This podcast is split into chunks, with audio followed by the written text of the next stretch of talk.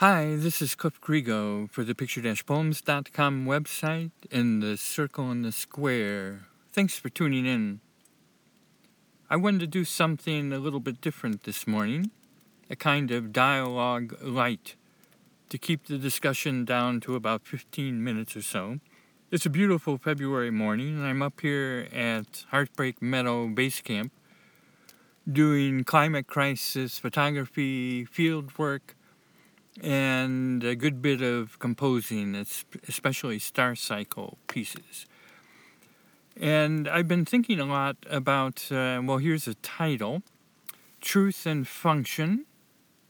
So, Truth and Function is a three part title Truth and Function, Cycles of Self Correction, and Rethinking Democracy.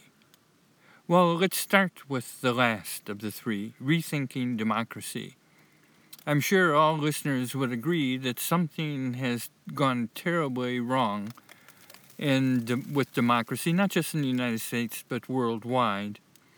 And I don't really want to go into that, but there are two things I want to mention um, in the legacy of the great uh, R. Buckminster Fuller, Bucky Fuller. The first is that you never change things. This is a quote you never change things by fighting the existing reality. To change something, build a better model that makes the existing model obsolete. Well, I think that's exactly what we have to do with democracy. And obviously, it's going to happen on the smallest scales possible and then resonate out into what might be just a prayer, but uh, an obvious necessity, resonate out until it reaches the whole circumference of the living earth. So, not trying to reform things. I've always questioned that. In music, for example, I never set out to reform the classical symphony. Instead, I thought, well, gee, with all this talent around, it would be much better just to create an entirely new performance ensemble. And these, wouldn't you know it, I've always called performance circles. So, following the lead of primal peoples, Native Americans, First Peoples around the world, everything sacred is round. Is that true? Everything sacred is round. Well, I think that's a very profound insight. We're going to come back to Fuller in a minute. Now, the Nixon insight, and I don't know if this is, I'm questioning this, this is a dialogue circle, so I'm just throwing it out there, is that all fragmentation involves breaking apart circles or circles turning, which are cycles. Is that true? Well, um, you can ask the same question by looking what happens when we have fragmentation. We're going to come back to Fuller. But you can ask that same question with the opposite of a cycle. They are not related. Just like beauty and ugliness are not related. They, they have a they don't share a common source. The opposite of a self correcting cycle is a wild runaway. You can forget the adjective, just the runaway. Exponential growth in nature is the exception, not the rule. Wherever you see signs of exponential growth, something usually has gone wrong. And it, in terms of time, will most likely be a very short uh, duration. For example, where I'm sitting, Heartbreak Meadow, is full of weeds that have gone into wild runaway. Well, at a certain point, they're going to run out of room, right? And that uh, will just be the first sign of their ultimate uh, collapse into some sort of new order. What their order will be, we don't know. But runaways do not last forever. So now coming back to Fuller, already some 40 years ago, he criticized the democracy of his day for not being, as he would, he would say, two way. Well, uh, Bucky was thinking of the telephone, not what we have these days. And that the democracy has not only not become two way, I mean, that you can pick up the telephone and just tell the mayor of your town to go to hell. Um, uh, now we have something vastly more powerful. But at the same time, remarkably, and this is a contradiction I would propose, is that it not only has not gotten better since the days of R. Buckminster Fuller, but it's gotten vastly worse.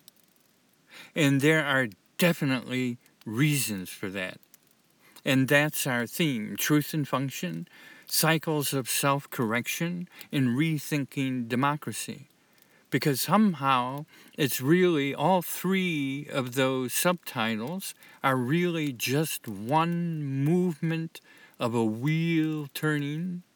I always use the, the image of a bicycle wheel turning in truth and function, in self correction, in democracy. So Fuller got us started, so don't try to reform, come up with something new. And obviously, you have to take the smallest scale possible and not build up, but let it resonate out like the sound of a magnificent, magnificent Liberty Bell without cracks. Just let it ring out throughout the world. Because, in my view, people are desperate for this.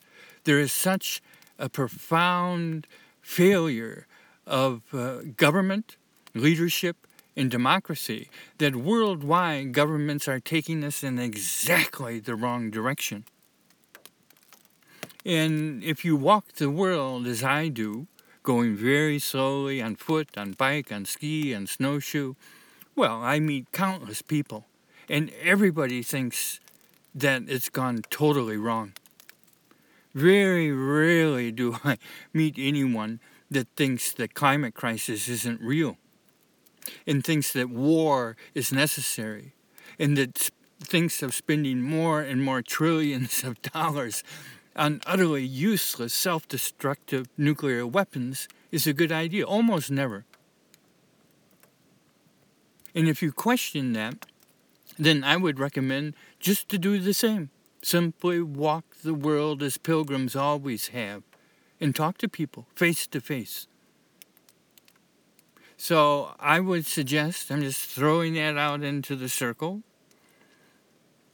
that we have a profound failure of not just democracy but governance, the widest circle of common collective action of any culture, well, in fact, the whole world culture. So, why is that? Well, again, let's begin with democracy. What is the geometry of democracy? How would you draw it for a child? If you happen to be listening to this in North America, take out a dollar bill and reverse it on the backside. And then you have the so called Great Seal. In actual fact, I think there's nothing great about it. You have this truncated, fragmented pyramid. It has a whole history, by the way, which is incredibly fascinating. Perhaps we can talk about that some other time. But the designer of the Great Seal, we always think of Tommy Jefferson, but it doesn't have anything to do with Thomas Jefferson. It came during the period post uh, first Wall Street Depression in the 1930s and 40s with Roosevelt, and then remarkably with the Russian mystic Roerich, who was the set designer in 1913 for Igor Stravinsky, Nijinsky, and Diaghilev's Rite of Spring. Go figure. Well, history is not a linear thing. But coming back to the so called Great Seal, now what is that exactly, that geometry? I call it the demonic eye of control atop the pyramid of control. It's the very essence of a intellect which is totally fragmented, not just from nature, but from the spirit of democracy itself. So now coming back to Fuller, what would a two way democracy look like? What would be the geometry? Well, I would suggest that it would be a circle, a circle turning in self correction. And then you would have infinitely many circles nested one within the other. Spinning from where we sit right now, going out into the wider community, into the bioregion, all the way up to larger collectives and eventually, ultimately, to the entire planet itself. But the key word here is self correction, is truth in function. Well, there you have it. We only have four minutes to go, by the way. I'm going to be very strict, the old conductor. Well, truth in function, coming from the great David Bohm. Well, what's the difference between truth and content and truth in function? Well, truth in content is, well, it snowed 10 centimeters last night. I'm looking right at it, it's almost blinding me. Well, that's the first snow we've had in three weeks or so. And that's a statement which is either true or false in terms of its content. But truth in function is about the relationship of the perceiver in the reality which is being perceived whether or not it's functioning properly. Well, that's not very clear. Start over again. A truth and function is like truing a wheel,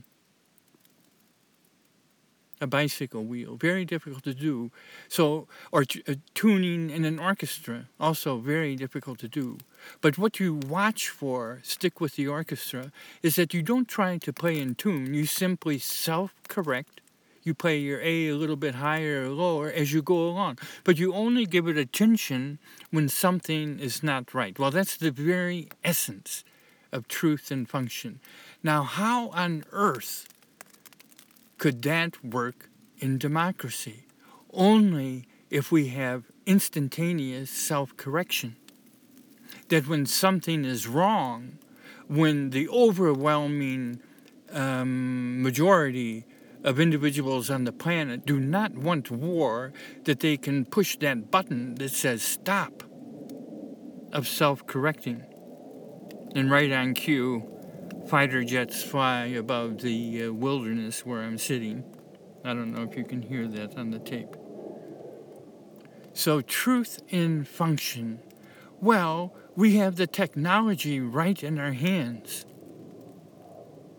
and we're using it now with some sort of illusory, what I call a social machine. So we'll end with that. There's a lot of ideas out there. The social machine of Facebook, Tumblr, Instagram, Twitter, which gives us the idea we're connected, but as the great um,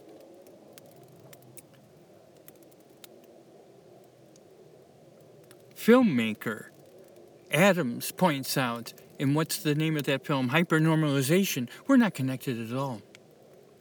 We think we're connected. So, what's the difference between liking something and whether or not it's true? Well, no matter how, how many likes you have on something, that's absolutely no sign of quality. It's absolutely no sign of truth. Now that's something to meditate upon, isn't it? So if government, if society, if the function of government is to protect and to encourage spiritual excellence, something has very profoundly gone wrong. And so, what we need is not just a circular economy, but a cycle of self correction with everything. And with that self correction, we have truth, not just in content, in function. So, to speak again with uh, Bucky Fuller, don't reform, put a better model there.